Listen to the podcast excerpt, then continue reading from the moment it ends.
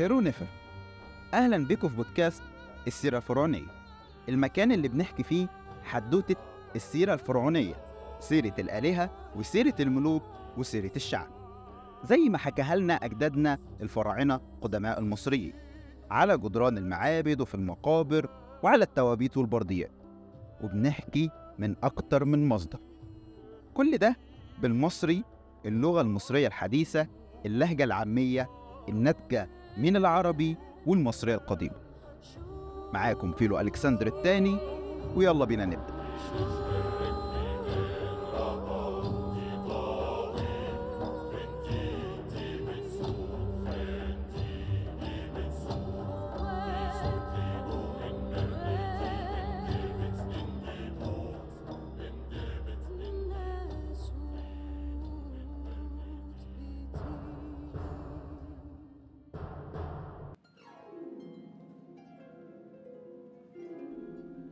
في أول حلقة النهاردة إحنا هنتكلم عن فلسفة مصر القديمة الفرعونية واللي هي أصل الفلسفة. دايما لما بنتكلم عن الفلسفة أول حاجة بتيجي في بالنا اليونان طليس سقراط أفلاطون وأرسطو. لكن عمر ما حد بيجي في باله الفراعنة ومصر القديمة أو فكرة الخلود أو فكرة البعث والحساب وفكرة القدر. وأفكار تاني كتير أخلاقية وسياسية واجتماعية كمان كانت أصلها في مصر القديمة مصر الفرعونية. يمكن تتخيل إنها أفكار مش كتيرة ولا بالتنوع بتاع أفكار الفلسفات الحديثة بس ده مش حقيقي. في الفكر المصري القديم الفكر الفرعوني وفي الفلسفة الفرعونية لأنه فعلا مظلوم جدا ومهدور حقه وما خدش حقه من الاهتمام والدراسة والتحليل حتى من أبنائه المعنيين بيه زي اللي أخدوا مثلا الفكر اليوناني وحتى كمان أفكار حضارة البلاد الرافدين أخدوا اهتمام.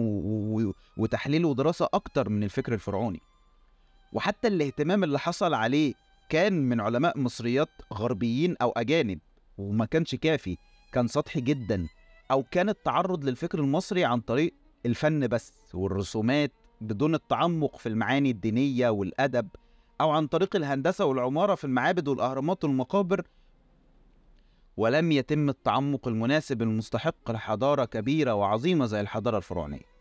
ولما جه مفكرين مصريين يتعرضوا للفكر المصري القديم ويدرسوه فهم اكتفوا باللي قالوه العلماء الأجانب وحتى الآن لم أجد منهم حد جرب يتعمق يتفلسف فعلا ويدرس ويحلل ويفكر في الفكر المصري القديم الفرعوني.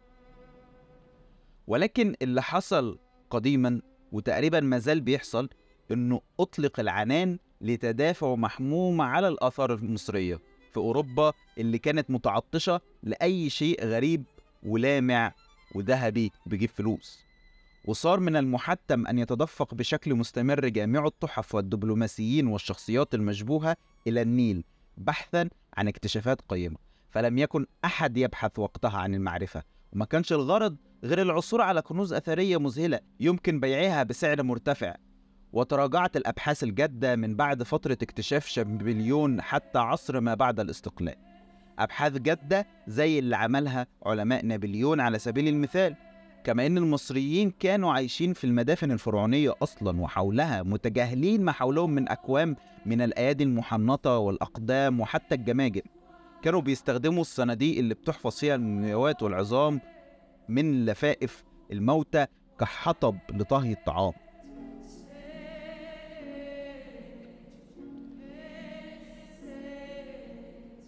وفي الحقيقة في أدلة كتير عن الفلسفة المصرية القديمة أو الفلسفة الفرعونية. في الحقيقة الفكر المصري القديم يحمل جواه الفلسفة الأولى أو البذور الفكرية الفلسفية الأولى اللي اتبنى عليها الفلسفة اليونانية واللي اتبنت بعد كده عليها فلسفة العالم الحديث كله. أولا زي ما إحنا عارفين كلمة فلسفة تعني حرفيا حب الحكمة باليونانية. فيلو صوفيا. ومقصود بيها حكمة الحكماء. يعني اللي إحنا لما نقول كلمة فلسفة دلوقتي بنعني بيها مش حب الحكمة بنعني بيها الحكمة بتاعت الحكماء حكمة الفلاسفة دي هي الفلسفة. واللي بيتسموا فلاسفة. وثانيا زي ما إحنا عارفين برضو إن الفلسفة أو الحكمة هي عبارة عن الأفكار الخاصة بكل شخص لما بتطلع منه على هيئة فعل أو قول أو كتابة فالفكرة دي اتحولت كده لفلسفة.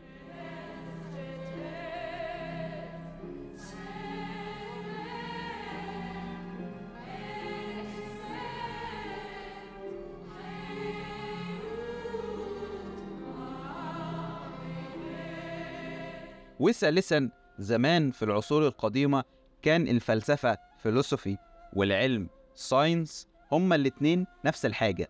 ما كانش في فرق ما بينهم كبير.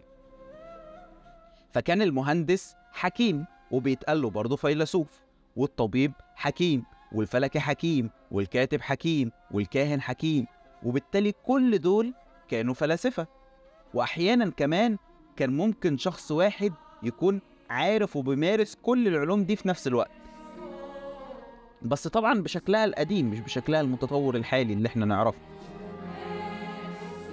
ورابعا إن طاليس وأفلاطون وفيثاغورس اللي هم يعتبروا أباء الفلسفة وفلاسفة تانيين يونانيين غيرهم اتعلموا هنا في مصر الفرعونية وعلى إيد كهنة مصريين في معابد مصرية ودايما كانت بتتم الإشادة بالحضارة المصرية القديمة في كتاباتهم والتحضر المصري بالنسبة لعصره من الفلاسفة الغربيين اليونانيين خاصة ومن العلماء الغربيين عامة.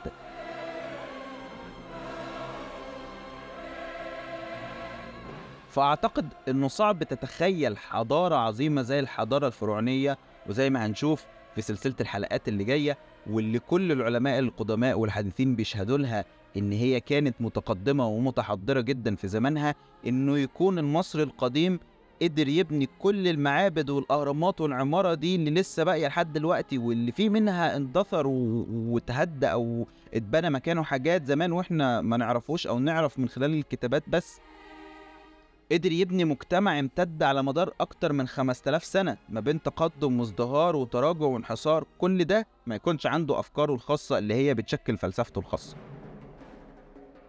فليه لازم أو المفروض نهتم؟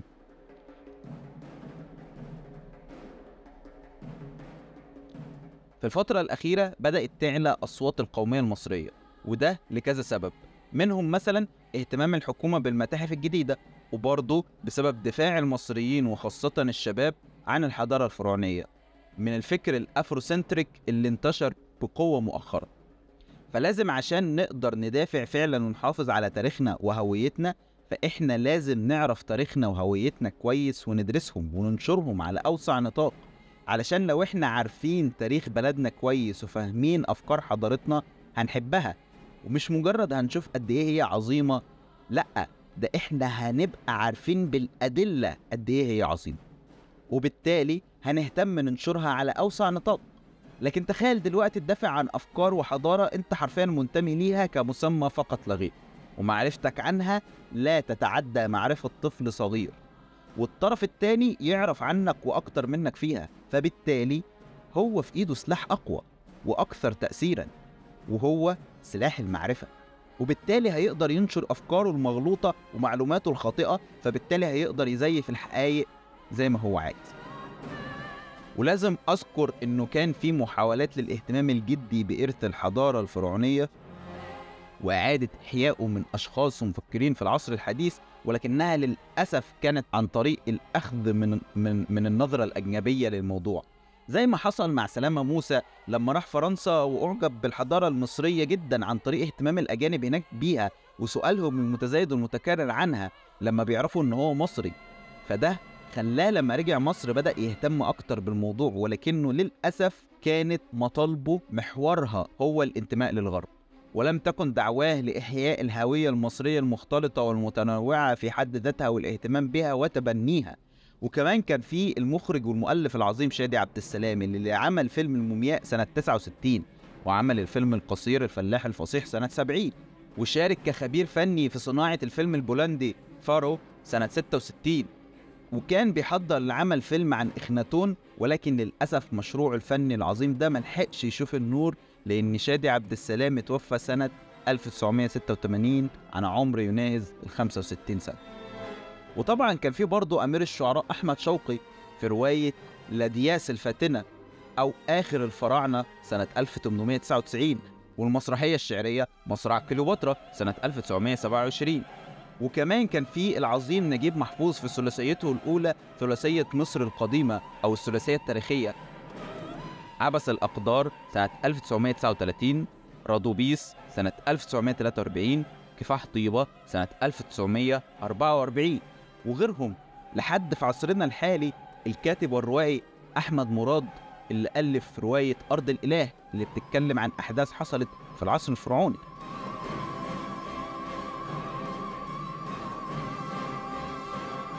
في بقى سبب شخصي أكتر مخليني أنا مهتم هو إني أصلا فيلسوف يعني أنا محب للحكمة ومهتم بالفلسفة وبالتالي واجب عليا يكون اهتمامي بالفلسفة الأقرب ليا وبحضارتي وكمان أنا شخص بحب الحضارة الفرعونية جدا يعني بعتز بمصريتي وفرعونيتي جدا ودايما بنبهر.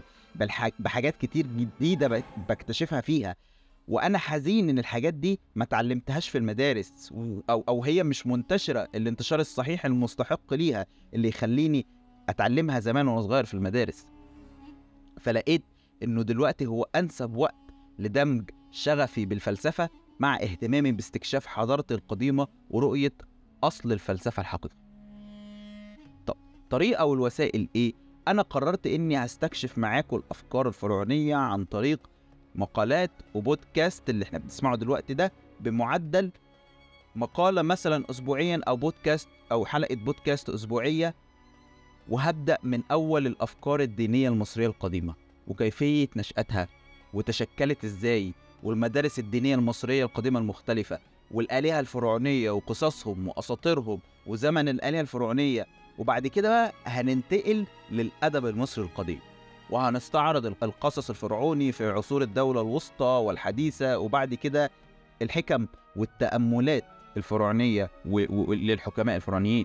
وطريقة عرضي وتعرضي للحاجات دي هيكون عن طريق عرض النص من مصادر موثوقة ثم تحليله واستلهام الفكرة والفلسفة المقص- والمقصودة منه والغوص في أعماقه مش بس مجرد الاكتفاء بالتفسير السطحي الرمزي للرموز والأحداث والأفكار لكن أنا هحاول أستخدم عقلي ومعرفتي اللي هتتزايد يوم بعد يوم بمعرفتي أكتر بالحضارة الفرعونية في إني أحاول أتوصل للب الفكر الفلسفي المصري القديم واللي كان الأساس والأصل للفكر الفلسفي اليوناني وبالتالي الأساس والأصل للفكر الفلسفي العالمي كله طب اللغة المستخدمة في العرض ده إيه؟ بصراحة أمر اللغة ده محير جدا بالنسبة لي لأني عاوز أستخدم اللغة العامية المصرية لأنها أقرب للمجتمع حاليا وأسهل في توصيل المعلومة ولكن في نفس الوقت أنا اعتدت نتيجة كتاباتي السابقة وقراءاتي للكتب المتنوعة في الأدب على العربية الفصحى. السبب التاني إن أنا خايف ما اتاخدش بجدية علشان للأسف الكلام المكتوب بالفصحى هو بس اللي بيتاخد بجدية في الأوساط العلمية في وقتنا الحالي. لكن أنا هسيب الموضوع ده لشطارتي في عرض الأفكار وتحليلها وفي أفراد المستقبل اللي هيوصل لهم كلامي ده وهيختاروا هم إذا كان الكلام ده فعلا مفيد ويتاخد بيه بغض النظر عن اللغة اللي مكتوب بيها ولا الكلام ده غير مفيد ومش هينتبهوا ليه أساسا. وعاوز أقول حاجة أخيرة إني ورغم صعوبة الكتابة بالعامية المصرية بالنسبة لي في الوقت الحالي إلا إني بدعو للتعامل والكتابة بيها علشان هي أصبحت لغة متطورة في حد ذاتها. لها قواعدها ومبقتش مجرد لهجة.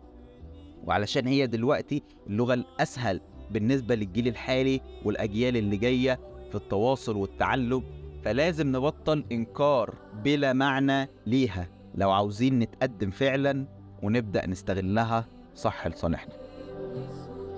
ومش أنا أول من نادى باستخدام اللغة العامية المصرية فأنا عارف إن قبلي كان في سلامة موسى وأحمد لطفي السيد ده يعتبر أحمد لطفي السيد ده أشهر الفلاسفة المصريين في العصر الحديث. وعاوز أوضح وأؤكد تاني إني مش عاوز لغة فيهم تطغى على التانية. يعني أنا مش عاوز اللغة العامية هي اللي تعلى وتسمو عن اللغة العربية الفصحى أو اللغة العربية الفصحى تكون أحسن. لأ أنا اللي عاوزه واللي هحاول أعمله على عكس اللي دعوا للموضوع قبلية وما بدأوش بأنفسهم ولم ينفذوهم هو إني أوازن ما بين العامية والفصحى. الأمر اللي بدأوا نجيب محفوظ في معظم رواياته. وأتمنى إني أعرف أكمله وأنشر بالاتنين سواء في البودكاست حلقات البودكاست أو في المقالات دون التعصب لواحدة على حساب التانية. ولعل نشر بعض العلم والمعاني وأشياء ذات فائدة خاصة لو كانت فلسفية وفكرية وذات تأثير ثقافي جيد ومحسوس وجوهري باللغة العامية المصرية يخليها تكسب ثقة بين اللي بيضطهدوها. وربما تزدهر العامية أكتر في المستقبل وتنتشر بها العلوم زي اللي حصل مع الفصحى لما كانت هي العامية للغة اللي سبقتها.